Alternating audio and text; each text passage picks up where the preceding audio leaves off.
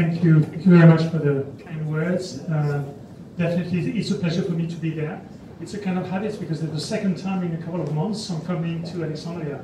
I just love the view. So this morning is just such a fantastic quality of life that I really uh, thank you very much for sharing some information and experience about Trevicta and these very strange views of taking shots for every month in a psychiatric disorder. So it's not exactly what we expected a couple of years ago. And I would like to show is if yes or no, it is an advantage and where could we have some benefit of it. So this is the department where I'm working. Yeah, oops, that was not the best one. So this is the this is the department just like a butterfly, which is quite understandable for a psychiatric department. This is Sainte-Anne Hospital. And the, uh, my department was initially led by uh, Delay and Deniker, who maybe in fact you might know, because they were the, one inventing the first antipsychotic, the conventional chlorpromazine. So uh, we already have quite a large experience on antipsychotics in schizophrenia. The other point is that we are working in Sainte-Anne Hospital. It's a very old hospital, 17th century, where initially patients were working within the farm of Sainte-Anne and we use all those chronic patients in order that they manage their time to have more activity, not just staying in their room doing nothing. And that was initially already a kind of stimulation, working, doing something.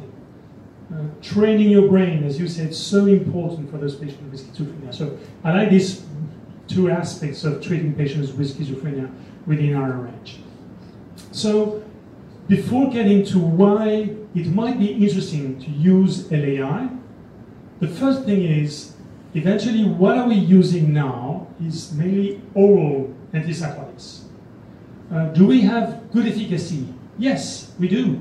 Because when you compare it to a placebo effect, all our antipsychotics have a very nice way to improve patients with schizophrenia. Very well. So why should we move from that? We have good results, and it should be completely recognized at that. And that's mainly for positive symptoms, hallucinations, bizarre behavior, and so on. But if you look at the statistical differences between these different antipsychotics, they're just the same. They're just the same. We do not have any kind of significant difference. And that's a very large meta-analysis, including a lot of trials and especially randomized controlled trials. So I guess there's many clinicians in and, and when we have the first patients, it would take a long time to predict which treatment would fit each patient.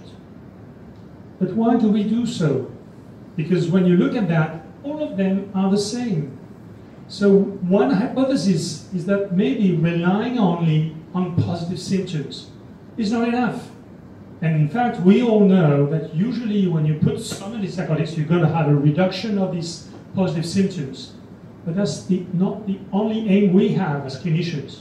We want to improve the life of patients. And the life of patients is not only about positive symptoms, even though, of course, positive symptoms are important. So this is not enough for the, uh, the outcome. Is it enough for patients? Which is another point which might be interesting. Not at all. Have a look about this study where all patients were treated for a schizophrenic episode by an antipsychotic. After a year and a half, nearly all of them stop it. Okay, so they have very good efficacy, uh, they are relatively comparable, but all the patients stop their treatment. Definitely there is a problem here that is not captured by the impact on positive symptoms. But you know, maybe we could say, oh, you know, patients they have poor insights and, and poor compliance, and of course they stop their treatment. So that might be because it's a chronic disorder and they are having this is over for a very long time. It is not. Because if you just restrict to this EUFEST study, all of them being first episodes, it's exactly the same. The majority will stop their treatment even after a year. So even young patients with young disorder, they do not like their treatments. So that we have to maybe look other ways, just looking at reduction of positive symptoms in schizophrenia. Well, the, point will be developed about functioning, which is probably much more important in how the patient conceptualize the impact of their disorder. But why, why did we use positive symptoms instead of functioning? Because we know that it's a kind of the end of the road. It's a difficult way and a long path in order to have an improvement of functionality. I think this study is very important. It just looked about did we treat our patients as quickly as possible with the most efficient treatment as possible? And we've been distinguished these two populations, looking at their improvement of functionality. All of them were largely improved. But for those for which you have a very good treatment because it was very quickly appropriate for each specific patient, they will have, at the end of the day, a much higher level of function than those that took a, a bit too long in order to get the most appropriate treatment. And I really appreciate this study because, in fact, when you look at just a couple of years after your decision to treat or not, or to have a wait and see attitude, you will not see it immediately. That's not immediately obvious. It will need time in order to be translated into poorer or better function. And that's really about what we found in clinical activity. Very easy to reduce the PAT score of 15, but much more difficult to gain 10 points on the GAF score. But this is completely correlated by a different time frame. And if we stick to this one, we get closer to what patients expect, and then you would have larger differences between different treatments. And the result of that, when you get into functionality included in the outcome of patients, you get from efficacy to effectiveness. Effectiveness being efficacy in real life, in, in including all the aspects that are so important for patients. And as you just mentioned, it's not only about treatment response, it's about how you have a quality of remission, no remaining symptoms, how cognitions are being restored, and how we have a, a very good level of adherence and compliance, and then a good efficacy and no too much depressive symptoms. All of them then will allow a good functionality recovery. The other aspect, which is really nice when you shift from positive symptoms to functionality, is that it probably captures what we're doing every day much more than just what are doing the RCTs.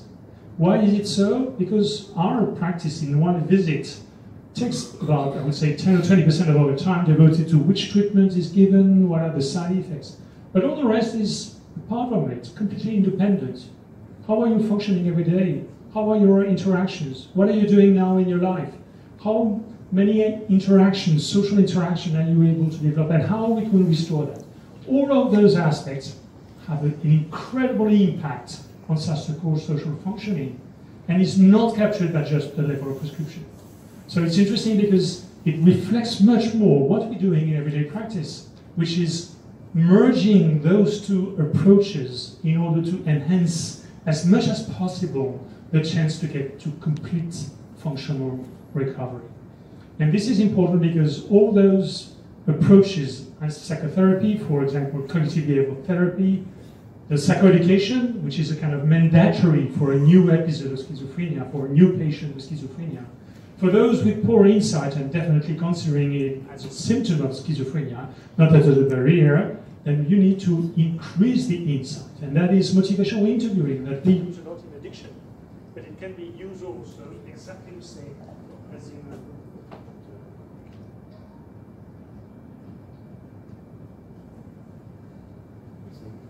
So motivational interviewing definitely can be used in schizophrenia as it is in addictive disorders. And also for these more sensitive aspects of conditions. Thank you very much. Thank you. The metacognitive therapy is definitely also very important. All of these, they will enhance all the efficacy of uh, neuroleptics, antipsychotics, long-acting antipsychotics, and that is interesting because this is exactly what we do in everyday life just just have a look at this one because you know sometimes it looks like it's a kind of a theoretical background, but this study, for example, even though it's a relatively small one, is really striking. Some of these patients were only treated by antipsychotics. Hello, sir, how are you? PANSS score is 27, then you need three milligrams of this treatment. Bye bye. And the other one has been also associated with a psychoeducation program or motivational interview, and usually about uh, remediation cognitive therapy. And if you have those two aspects being delivered together, you have an improvement of the risk of the relapses, you diminish it by three. But just have a look about, bit too low for me, the functional recovery. Functional recovery is half of them when you have both approaches, and it's only 3% when you only prescribe treatment. So, you know, we are losing chances when we only limit our activity on prescription. And for that, the best way to uh, put it really forward as a very important aspect of the benefit of it is looking at functionality, not only relapse, which are incidents that we should avoid, and not only about reduction of positive symptoms. Okay, so if functioning is so important, are we assessing functionality in our patients? Could you please, please be brave enough to raise your hand for those of you who rate the level of functionality in your patients? Okay, two. That, that's your largely above the average, which is everywhere zero. So congrats to you because usually, you know, we have so many of these talks saying that, oh, you know, my instrument is the best in the world, you should absolutely use it. But if you have 25 of them, how am I going to spend my half an hour with my patient filling in 25 instruments? It's difficult. So, of course, it needs much more reorganization of how we deal our time. And for example, in my department, patients are never filling any kind of instruments. But my patients, usually uh, they are unlucky because they're treated by me, so they have to wait usually three quarters of an hour in the waiting room before getting to me.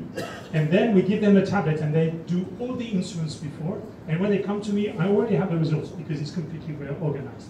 We're lucky because we have computers everywhere in the, in the hospital.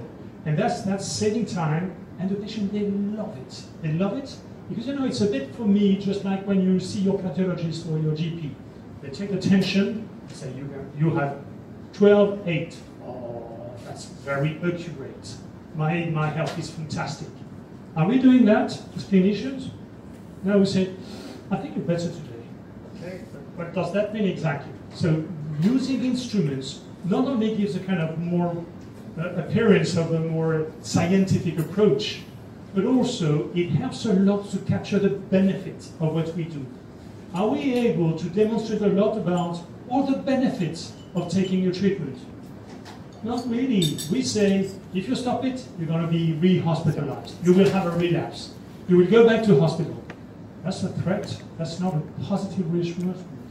And if you assess an instrument as short as possible, as quick as possible, you would say, well, I see that you had a 20 points improvement of your everyday functionality. That's a weapon. That's a fantastic asset that we should use with our patients because that's a positive message. You are getting back to your life. You are improving your functionality. And don't worry, because when a patient has an acute episode, his quality of life, his functionality is zero. All these instruments are very sensitive to hospitalization. So you might use it, don't use it during your visit, it's really too boring or time consuming, but you have instruments that are very easy to use. That's one of them, which is the Mini-FROGS, an instrument we've been developing in France. It has initially uh, 19 items, we limit it now to only four items, three minutes, and this is very sensitive to past remission, to the length of the present remission, and also to presence or absence of relapse. So it's sensitive, time sensitive, and, and improvement sensitive. So we have a large, easy way to uh, get back to the patient saying, yeah, yes, your life is improved thanks to what we do together. It's sensitive to clinical remission, it's highly sensitive to working activity, it's really sensitive also to being financially responsible of your, of your life. So it captures all the benefits of getting back to your own life. There's one important aspect that you definitely developed in the previous presentation, uh, Professor Tarek, and I really liked it a lot. It's about we probably have still this idea that schizophrenia is a very severe chronic disorder with a bad prognosis. This was 50 years ago. Did we make progress? Enormously, enormously. When you look at the new studies on first episodes that are treated early, that, that's about more than 300 patients. Symptomatic recovery, half of them. No more schizophrenic symptoms. That's incredible. And when you look at getting back to their life, as patients want, one out of three, it's not 5%, it's 30%. So we have a huge improvement as soon as we provide all the material that helps to treat patients very quickly. And of course, for those being completely restored with absolutely no remaining symptoms and high level of functioning and also high quality of life, okay, it's only 17%, relatively small. But these are really uh, completely acute as schizophrenia didn't exist before, which is of course unconventional. So we treat patients. When we treat patients and we use LAI, are we going to avoid relapses? Maybe you know this study from Robin Emsley in South Africa, when there were good responders with risperidone, they were then getting to LAI, and the level of relapses during this two-year protocol is equivalent to zero, completely stabilized by LAI. So it looks like it's fantastic. But you know, these guys, after two years, they say, okay, now, thank you, your treatment was very nice, but now I want to stop it. I have no more symptoms of schizophrenia. So what's the risk of relapse when you were having a first episode completely controls for two years? It's a huge one, 94%. Nearly all of them had a relapse, even though it was first episode completely controlled for two years. So that means that two years is not enough. So of course the big question, I think you've been discussing that before, is how long then we should treat our patients. We don't know, but of course we have some cues about what it would be possible.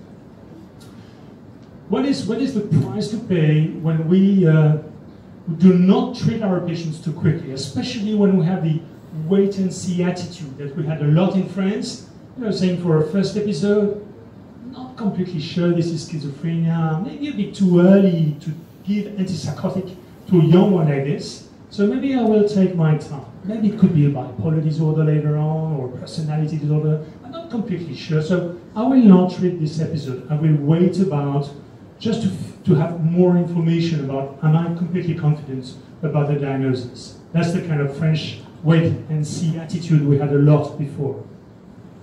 Well, the point is then it means this first episode is not completely treated, and then the patient goes out, and the risk is that when the patient is treated then for the second episode, it's going to be much longer. And if you just do the same for the third episode, it's going to be even longer. So that means each episode worsen the prognosis of the next one. It means also on a positive, more positive aspect that each time you treat your patients quickly without waiting and see attitudes, and then you protect the patient for this very bad outcome where they will need for months in order to be relieved of their symptoms. I love this study because it was absolutely not the purpose of uh, the design of the study, but it was in fact just looking at the impact of uh, paliperidone, either extended release or on uh, uh, oral form compared to olanzapine and placebo. And so, of course, we know that the PANSS score really diminishes, and more with antipsychotics than placebo, not a surprise. But have a look now about functionality. And just take into account that in this design of study, some patients were not treated for six weeks because they had placebo. You know, it's usually not required now in Europe, but it's required a lot in the US for the Food and Drug Administration, so they had to do that for the five. Okay, so these patients, they were not treated even though they had symptoms of schizophrenia for six weeks. And then afterwards, of course, they are treated, and of course, they are improving their functionality with the PSP. But have a look about a year later. These patients that missed six weeks of treatment, a good, a good proxy of wait and see attitude. Six weeks, no, I will think about it. I won't treat our patient too quickly. You miss six weeks of treatment. One year later, you lose five points of the PSP. They will not capture this delay of improvement even a year afterwards. This is chances that are lost because we had six weeks of hesitation. I'm not sure I should improve it. My wait and see attitude will cost the patient five points, and that will not be captured with time because it's still there a year later on. So that's for me a very good uh, argument in which we should favor a very active, very immediate uh, activity of prescription. Another aspect for which it is really um, in accordance with the previous presentation on cognitions is about the role of uh, using your brain as a way to protect your personality from another episode relapse or acute episode. And this way is saying that when I stimulate my cognitions, I will protect my brain from an acute episode. That's another kind of a different philosophy between the US and Europe, where usually we prefer to get our patients not being uh, too quickly sent back to work after an acute episode. Usually we have a vocational approach. For these patients that have hospitalization, we see them back on visit, sometimes to daycare center, and we try to promote the patient to be sufficiently well to go back to work afterwards. In the US, they have an IPS attitude, which is completely different. The patient is out of the hospital, directly back to work. And then we try to help the patient to keep the job. So completely different attitudes. Here we are a bit careful. Our patients are very stressed. Professional surrounding is also very stressful, so it might be dangerous. And for them, they say, oh, no, no, no, no, don't care about it. What is important is that the patients go back to life, excellent for self-esteem, good psychostimulation, and also they use all the um, references of everyday life, waking up in the morning, getting in the transport, seeing other workers, a lot of benefits. Which one is the best? That was the uh, study from Tom Burns, and it was a surprise for us because our European, very careful approach was negative. We had more hospitalization, and when the patient was hospitalized, they spent longer time at hospital. So we need that the patients get a lot of activity. The worst of all is being closed in a, a room in a hospital. No stimulation needed. So whatever we can do to stimulate our patients will decrease the risk of relapse, not increase it. And as you just showed before, it's definitely interesting with this idea that in fact, the, the global um, organization and the course of disorder become relatively stable, usually after around 10 years. Of course, it depends on the patient. But after 10 years, usually we have two, three, or four uh, acute episodes, and then the things are relatively stable. And the main idea there is to say that we systematically decrease the quality of the outcome each time we have a relapse. And then the consequence of that is that if I avoid each episode, each relapse, I will then get a stabilization much higher for the global outcome. And that's the explanation why I should be active and promote an active, an active treatment and have also whatever I can do to avoid relapses as soon as possible. Because that will, of course, will be the relief immediately, but it will change the long-term outcome. how could that be? I mean, what is the scientific background for that? We have more and more evidence now that, of course, schizophrenia is toxic for the brain. We already knew that. That's the uh, dementia precox that was initially uh, described for schizophrenia. But now we have more and more evidence that uh, the, the brain tissue is being damaged in patients with schizophrenia. But, and that was the two new findings, where what is explaining the toxicity within the brain of schizophrenia is acute symptoms, relapses. Not, not the global disorder, but when you have this kind of storm in your head, where because you have hallucinations and negative symptoms, and, and there's no proper connections that are really physiological, and that is losing the white and gray matter. And this is interesting because if it's because of the uh, uh, length of episodes, then that means that avoiding episodes will protect the brain of my patient. And that is not only this Andreasen study, it's also that with the, uh, the, the, one done in uh, Poland, where they show also that the more you treat your patients, the more stable he is using the treatment, the less decrease you will have of brain tissue. And that is interesting because In fact, antipsychotics, they do reduce the brain. That, that's a lot of message that we have in the lay press, but that's wrong. Age is explaining lo- uh, losing brain, but antipsychotics are protecting the brain of losing weight. So, all of it means that using LAA as quickly as possible, especially in the first episode, we should then protect the patient as soon as possible, have a much higher uh, and better outcome.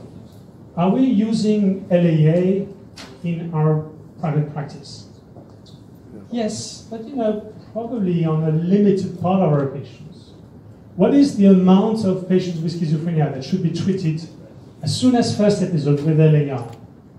My feeling is 100%. How many of my patients with first episodes are being proposed LAI? 100%.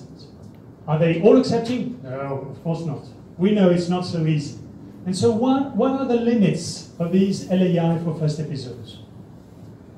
The clinician, us, we are the limit.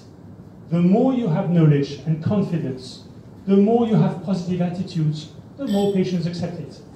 And so, when it's well organized, very clear with your own evidence for that, then it's much easier. We are the barrier. It's not the patients, it's usually us. Yes, but you know, with the LAI, they have a shot and then they have the treatment for one month. And so, what happens if I have one effect side? I will not be able to reduce the drug because he's got it already in the blood for a month.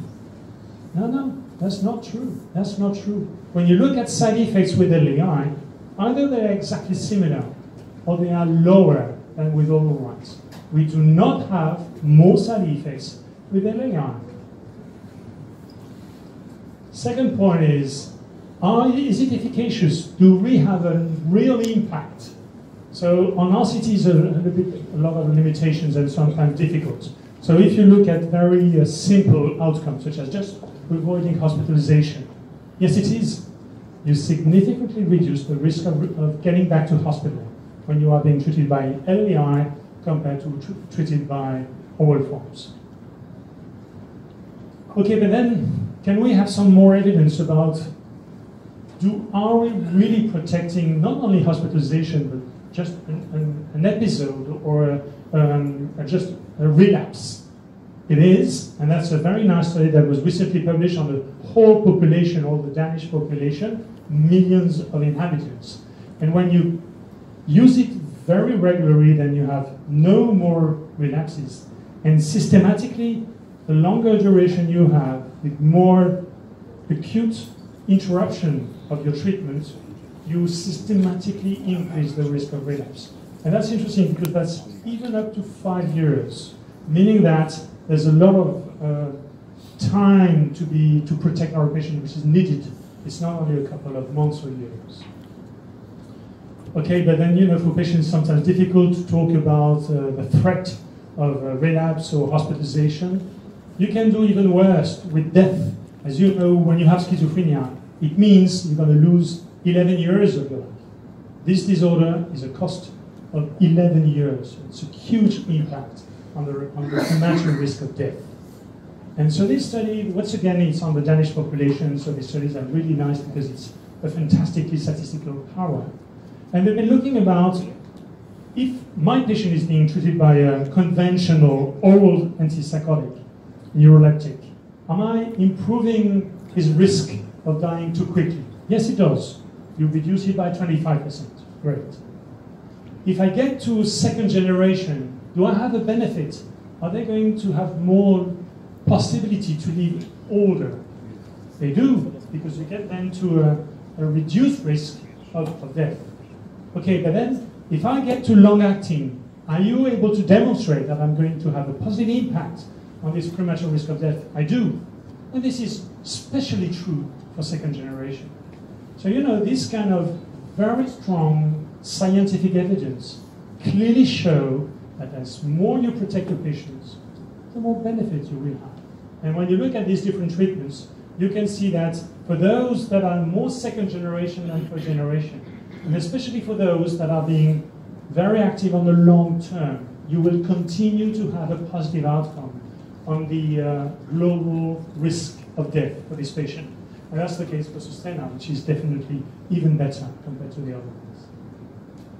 So why those meta-analyses on RCT, randomized controlled trials for uh, LAI are not systematically uh, in favor of uh, a reduction of the PANSS score? Well, the point is you lose one of the most important benefits, which is compliance, and we know it's much better. Because in these RCT, you need to make an injection also for those treated by an oral form, so of course it's difficult to compare. Uh, we usually, it's difficult to start an LAI with remaining on an oral antipsychotic. So that means the design is really complex. And it's, of course, not uh, measuring all the real life benefit where you have an in intermediate compliance in the majority of patients. But then how? How can we have all this benefit of LAI compared to oral forms? That's probably for me the most convincing study showing that. Because for this study, it was exactly the same molecule. All patients were treated by risperidone, all of them.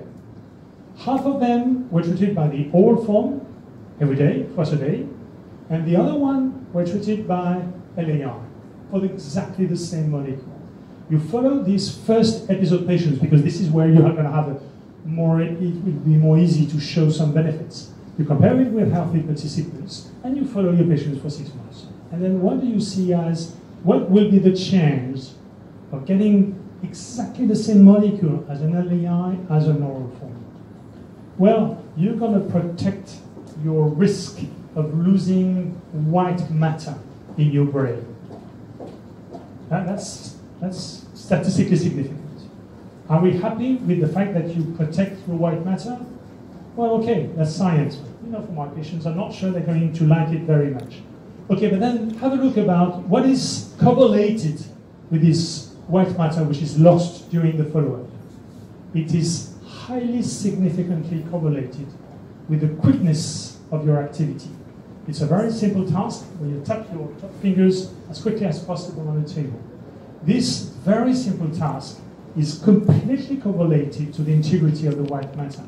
And so getting more LAI means more white protection, means higher speed of your cognitive process. And this is, of course, a big chance when you go back to work because you will be very quickly responsive, very quickly reactive, and then you will have higher chance of getting to functional recovery. So that's probably a very good way to demonstrate the benefits of LAI. So we know that nearly 100% of guidance and guidelines papers, uh, they explain that LAI are very good for those poor compliance with many relapses or with aggressive behaviors. This is really common of a lot of guidance. But this is, this is 20 years ago. And now we have four, including the French one, clearly, clearly stating that the LAI are indicated as soon as the first episode. And this is the way we should move. Uh, don't tell that to my patient, but I have three children. Uh, if one of my kids would have developed schizophrenia, I would pray to two hours after the diagnosis of schizophrenia, not of course, just an episode. As soon as the diagnosis is proposed, to be treated by LAI. Because that's the only way to protect this very fragile brain in such a very specific aspect of your life which is, which is teenagers. So whom are we proposing LAI? Well, these ones, non-compliance, lots of relapses, difficult to treat patients. Okay, that's, that's been done for years. What is the benefit of LAI? Well, not so striking. Well, not a surprise. These patients usually are the most difficult to treat. And so it was a way to avoid being able to recognize the benefit of LAI. And now we're shifting to a more interested, higher insight patients for which the benefit is going to be much easier to, to demonstrate. So just to, um, to see how we do propose that in Sainte-Anne for, for LAI, as I said that all the patients that get in my, in my department, all of them, especially first episodes, we have a specific program for that, are being proposed LAI. So we give pros and cons, and we try to be completely honest about that, so that the patient decide because they make the decisions, not us, and knowing all the benefits. You will not miss a pill, which is nice because in fact you might it might be a, a very important difficulty when you are treating everyday by treatment. It will modify the daily conflict. Should I take it? Maybe tomorrow I will take more. Don't forget that sometimes patients take more than we prescribe because they feel anxious in a more timely, adequate way because that will be very easy to manage. No more pressure from the carers. And that's so important for the families. That's why for the fathers and the, and the mothers and the sisters and brothers, we try systematically to explain that. You will not have to ask, hello darling, how are you this morning? Did you take the pill? Which is a kind of song that the patient hates. They are not just eaters' pills. They are mainly uh, the son or uh, the brother. They want to be addressed just as usual family members, not as I have a disorder.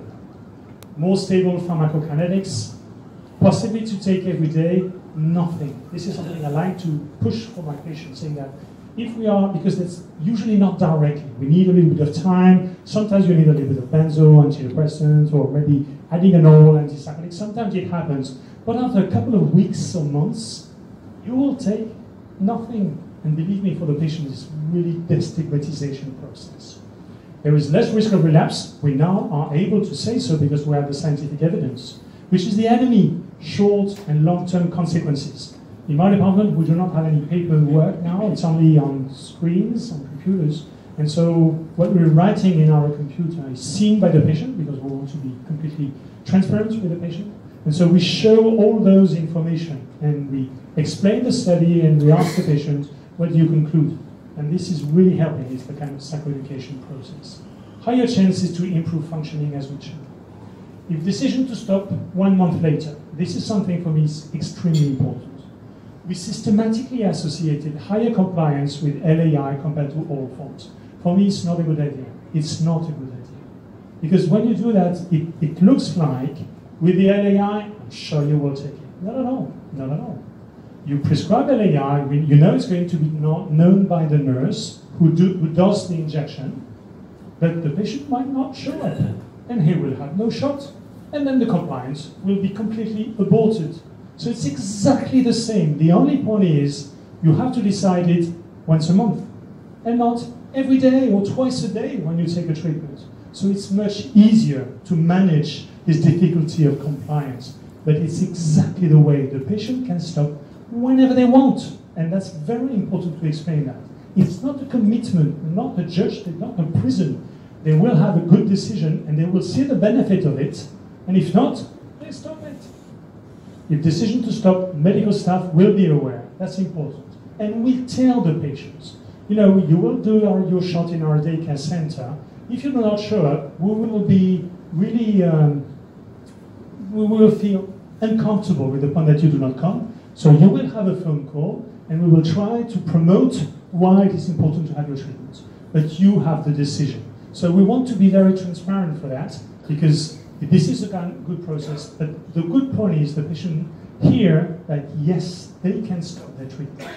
The injection might be painful, but this is definitely not the case compared to the uh, last ones.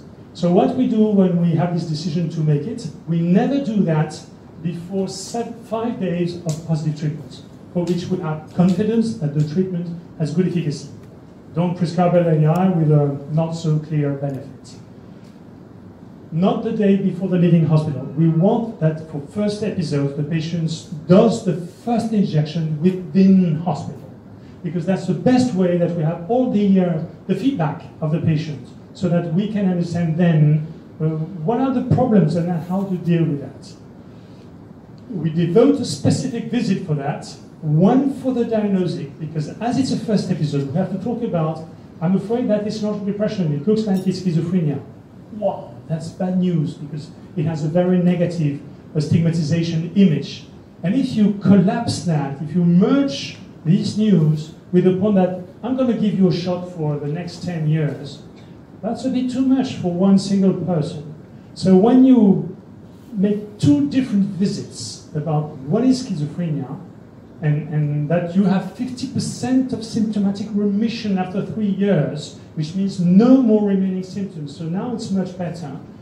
And you explain all about what is schizophrenia, and you have another visit about, and now what are we going to do? And that's an important one because then it's not collapsing these negative aspects of schizophrenia.